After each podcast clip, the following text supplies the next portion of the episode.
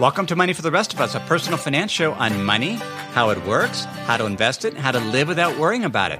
I'm your host, David Stein, and today is episode 47. It's titled Should You Invest for Income or Total Return? Now, that's an interesting question that I thought had been resolved many decades ago. Throughout my professional investing career, we invested for total return because we were working primarily with institutional endowments and foundations, and they were subject to an act, at least in the United States.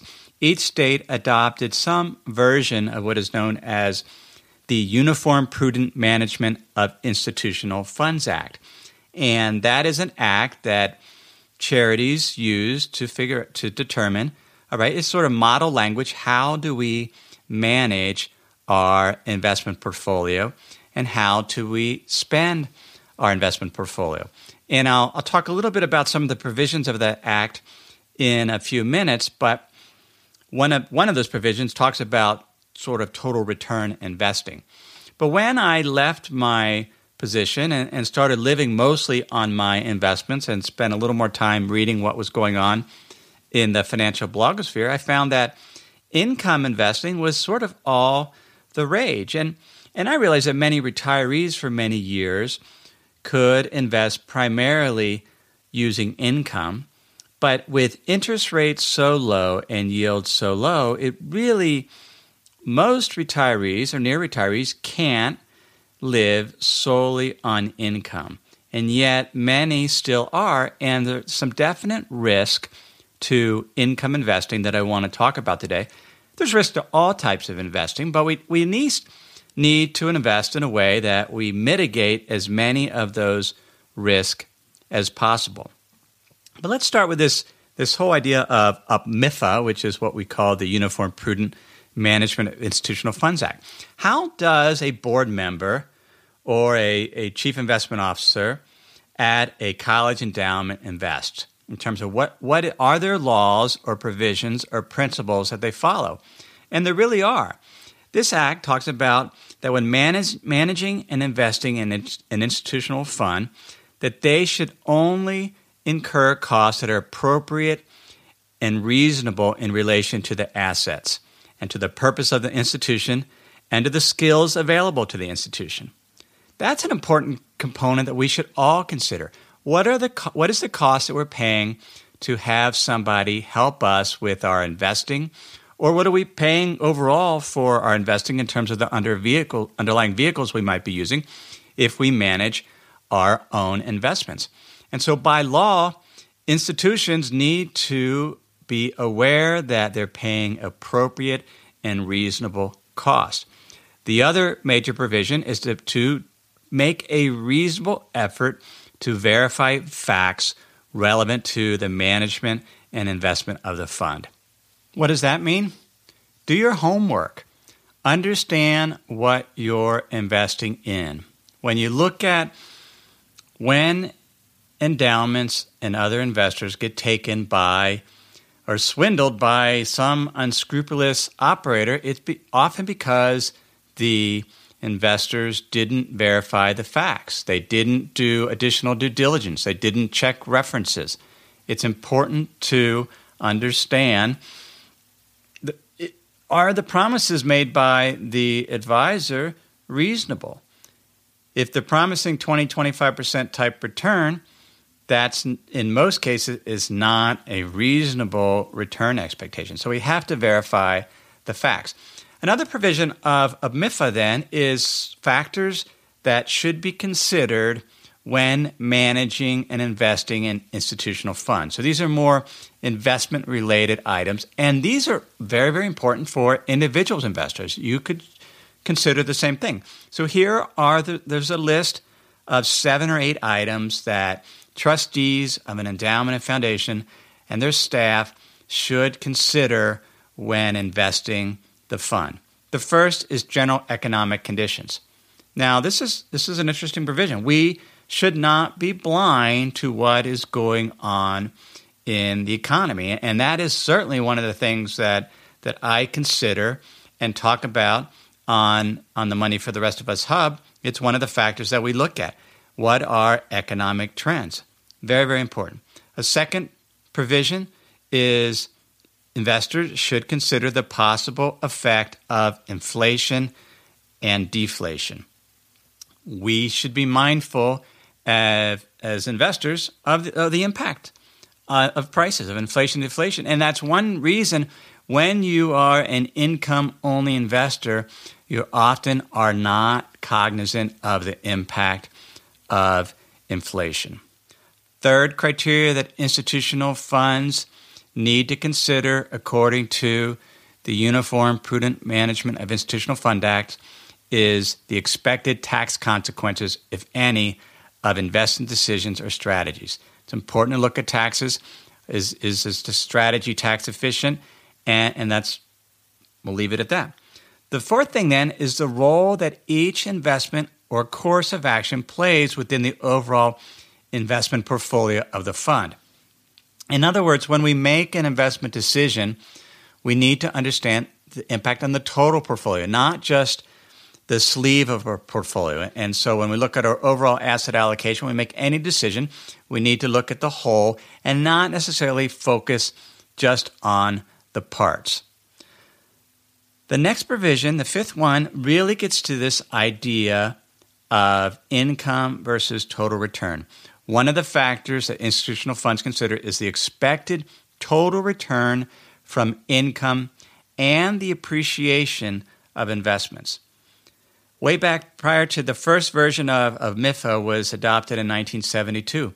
Prior to that, most endowments and foundations invested solely on an income basis and only spent income, and it was very much an income focus. So this was really a sea change to say, no, the focus should be total return from income and appreciation of investments. And it's because of this provision that throughout my 15 year investment career, we focused on structuring investment portfolios both for institutions and high net worth individuals uh, for a total return basis because we wanted was a total return 7% didn't necessarily matter whether it came through income and appreciation. It usually came from both. And and I'll show you in a few minutes when we we focus exclusively on income that can often lead to suboptimal decisions then a couple other provisions to consider is other resources of the institution and, and in your case, that would be other resources that you might have.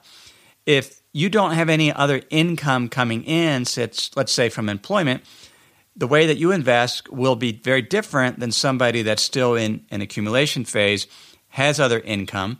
And so you have to consider the overall resources of the institution. And there's a, there's a couple others that, that I won't go into that, that aren't really relevant here, but these are all very important criteria for both institutions and individuals.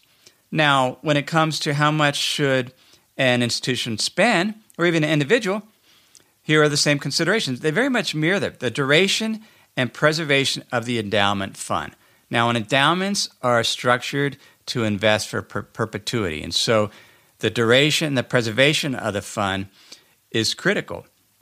Now, in your case, if you're a retiree and you're a retiree, you're still accumulating, you have a defined life. But it could be a 30 to 40 year type retirement. And which I, I tell you, when, when we looked at trustees, your typical endowment trustee is in their mind, they're thinking, you know, we have to invest this for perpetuity. But it's hard to even imagine 30 to 40 years. 30 to 40 years seems like perpetuity. And so when we invest, we, we should invest keeping in mind really the preservation of our assets because our time horizons typically are 30 to 40 years. Second thing to consider when spending, this is again from a MIFA, is the purpose of the institution and the endowment fund. We should look at the same thing with our own investments. What is the purpose of the investments? If this particular investment is to save for a house, that's a very different purpose than our retirement assets. We have to look at the, the in whole, as I mentioned, but also we can look at the purpose of individual funds. MIFA also requires institutional investors to consider, in terms of their spending, both the general economic conditions and the effect of inflation and deflation. So, the same thing as for the to generate returns, the investing for returns, same focus is used on spending.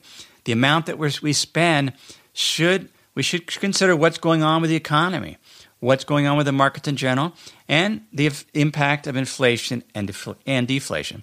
Should also consider when spending the expect, expect, expected total return from income and appreciation, the total return. So we focus on it when it comes to investing, and we focus on it when it comes to spending. And the final two provisions are other resources of the institution. Again, we talked about that with the, the investing. What other resources are there that could impact the spending? And finally, the investment policy of the institution. Every endowment and foundation that I am aware, or the vast majority, have some type of investment policy that defines the objectives of the institutions, the target allocation, or how the assets are invested. It specifies often spending, it could have restrictions, but it's really a strategic plan for an endowment and foundation. As individuals, we should have some a similar type of investment policy. Perhaps it's not written out in as much detail, but we should be mindful of the purpose of our investments, our objectives, our the risks that we're willing to take. And one of those fundamental decisions is should we focus on income versus total return? I am firmly in the camp of focusing on total return, being mindful of income, perhaps at times overweighting income oriented strategy. But by and large, I think investors, all investors, are served by focusing on both income and the capital appreciation. Now, when we think about income, let's just start with the basic corporation. What can they do with their earnings? They have a choice, and this is where income investing comes into play. A corporation Let's say they have a stellar year, they have earnings, they can do a number of things. One, they can increase their dividends. So when you're an income investor, you're getting most of your return from dividends on stocks, let's say on real estate investment trusts, but you could also be getting interest on bonds. And so dividends are very, very important to you. And corporations can choose to increase their dividends when they have earnings. But that's just one of seven things they could do. They could also repurchase shares. And often, corporations, even more so the last 10 years, have many cases have focused more on share repurchases than they have on increasing dividends. In theory, it should have a similar effect, but why do they focus more on share repurchases?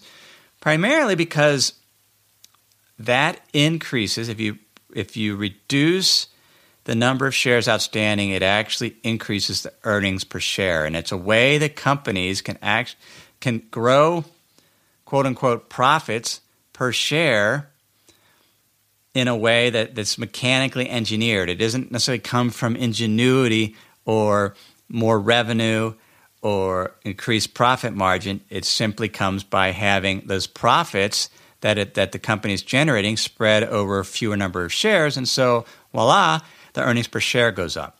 And theoretically, that will boost the, pro- the price. And oftentimes, the management team's incentives are aligned, their compensations are tied to the stock price going up and perhaps even the earnings per share going up and less on tied to whether the dividend increased. So many companies are focused more on share repurchases than increasing dividends. But those are just two things that companies can do with earnings. They can also reduce debt. They could use it for mergers and acquisitions. They could focus on capital expenditures. They could pay their workers more money. Or they could just keep it. So those are seven things, and they're really divided by things that impact shareholders, such as dividends and share repurchases impact shareholders. Others impact shareholders down the road based on the perhaps future payoff from some of the actions that the company takes, such as a merger and acquisition and capital expenditures. Perhaps even pay workers more will make their workers more satisfied, more productive, and those are things down the road. An argument in favor of income investing is that it's very, very hard to manage a corporation, particularly a public traded corporation, and Oftentimes, these senior managers are are just not they're not geniuses, right? It's hard. The world is extremely complex, complex adaptive systems. And sometimes the best use of cash is to just send it back to the shareholders and not let management make mistakes with the companies in terms of capex, in terms of um, mergers and acquisitions. And so, if you can get the cash up front, that's great. Except then you have to decide what to do with the cash. Let me pause here to share some words from this week's sponsors. What do companies like Ring, Hint, and Tecovas all have in common? They all use NetSuite to accelerate their growth. Successful companies know that in order to grow faster, you must have the right tools. Whether you're doing a million, 10 million, or hundreds of millions in revenue, NetSuite by Oracle gives you the tools you need to accelerate your growth. With NetSuite, you get a full picture of your business finance, inventory, HR, customers, and more. It's everything you need to grow all in one place, right from your phone or computer. NetSuite will give you the visibility and control you need to make the right decisions and grow with confidence. That's why NetSuite customers grow faster than the S&P 500.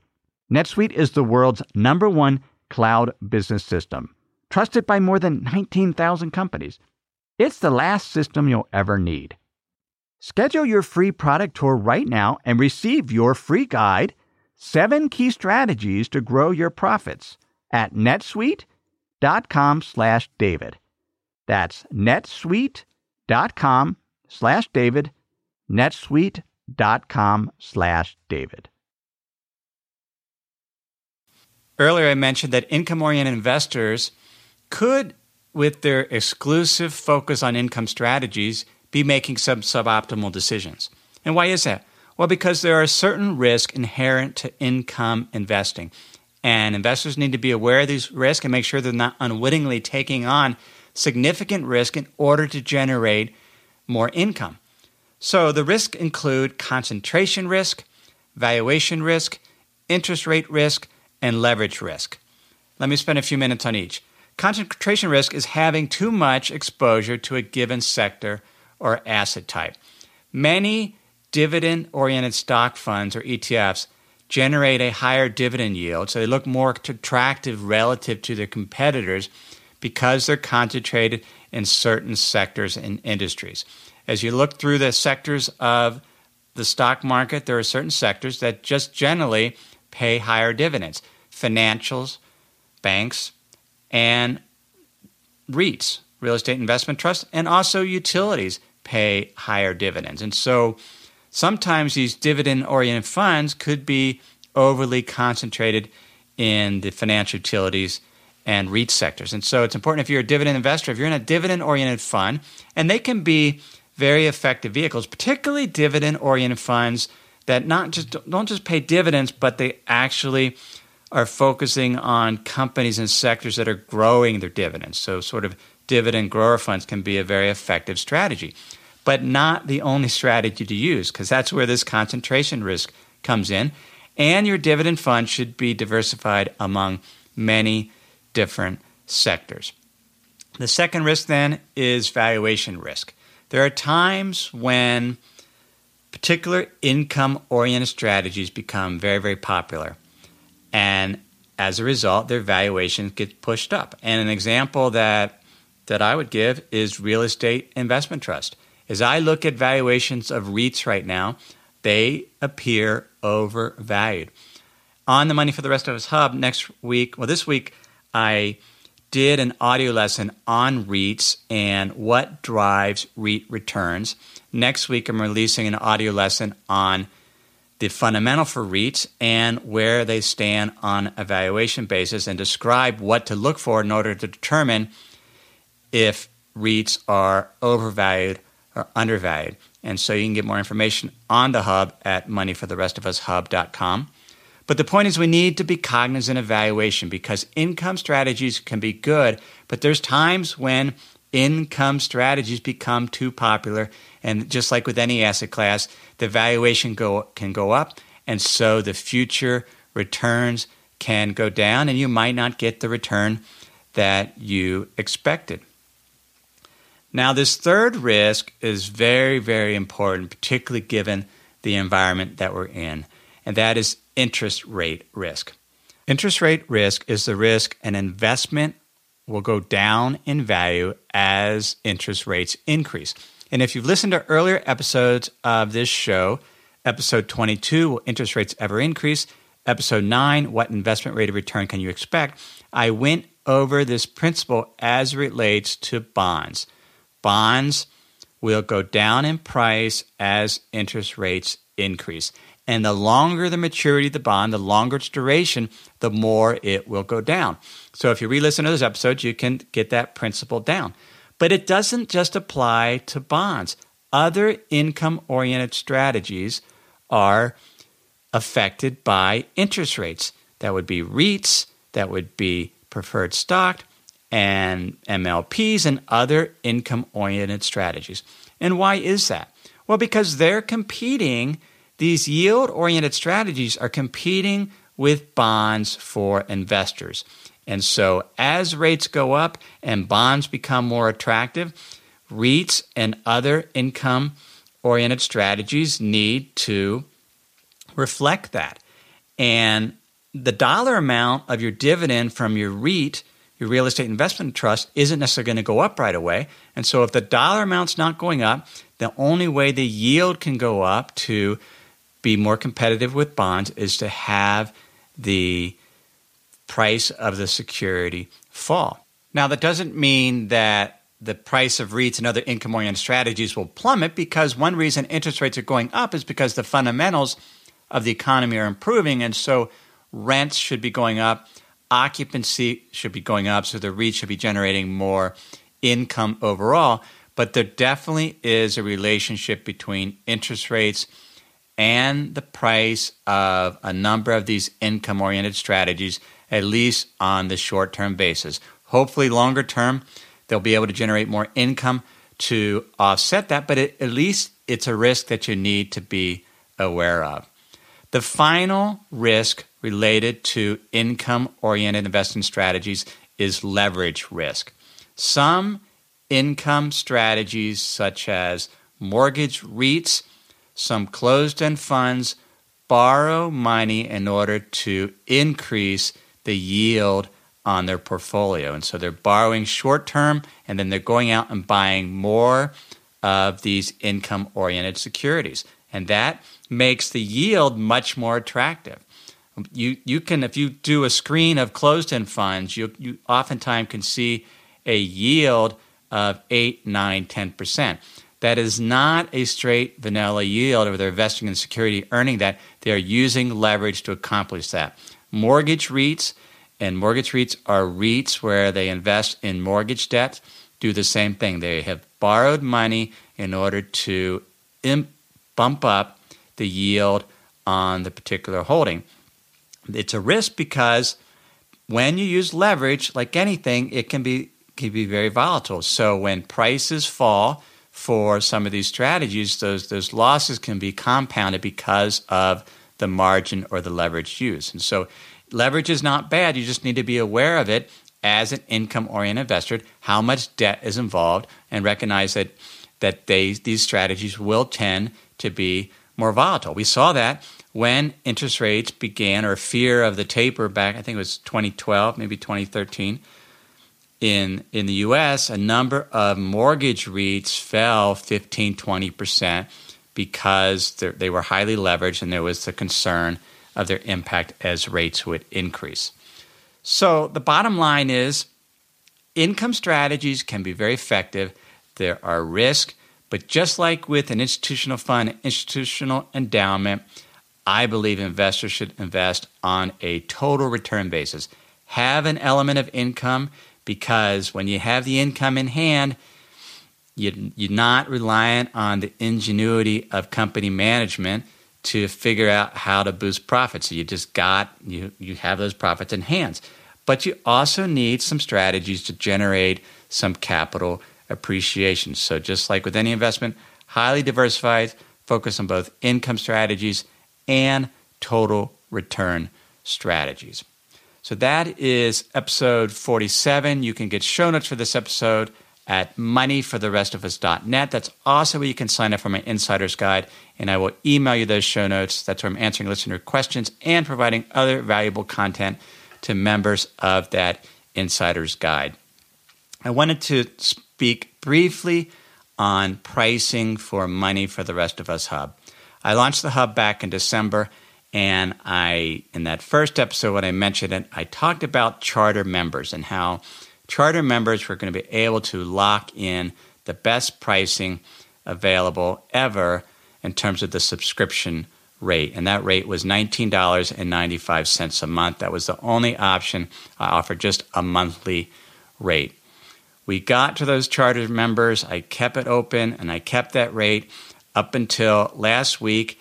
And then I closed charter membership and I increased the rates. I increased it from $19.95 a month to $24.95 a month. And I also offered an annual rate of 247 and I, I kept it there and I stared at that rate and I thought about that episode, episode 27, what is the right price? And I thought, this is just too high. I, am not comfortable charging that. Now, this comes from someone that charged a minimum of $50,000 when I was an institutional investment advisor. But I'm looking at individuals and what's, what is a fair price for what I'm providing so that I can actually exceed expectations and provide even greater value. I went ahead and I lowered the price back to $19.95 a month or $199 a year. I like how that looks on the screen, and as I've done further research, I just think that's a better price. My concern with putting it back to the original price is some charter members will feel like maybe I hoodwinked them in or encouraged them to get in before the doors close. If you're a charter member and you feel that way, please email me at jd at jdavidstein.com. I will make it right and we'll, we'll, we'll get to where you feel better about that because the intent was not to mislead. And, and I'm not necessarily a very good marketer from that aspect. I just want to provide the service to help you out, but do it at a fair price. And that price will be $19.95 a month or 199 a year. You can make a choice. That annual price is 15% off the annualized monthly rate. Get information on that, moneyfortherestofus.hub.com. Everything I've shared with you in this episode is for general education only. I've not considered your specific risk pro- profile. I've not provided investment advice. I'm simply providing general education and help on money, investing, in the economy. Have a great week.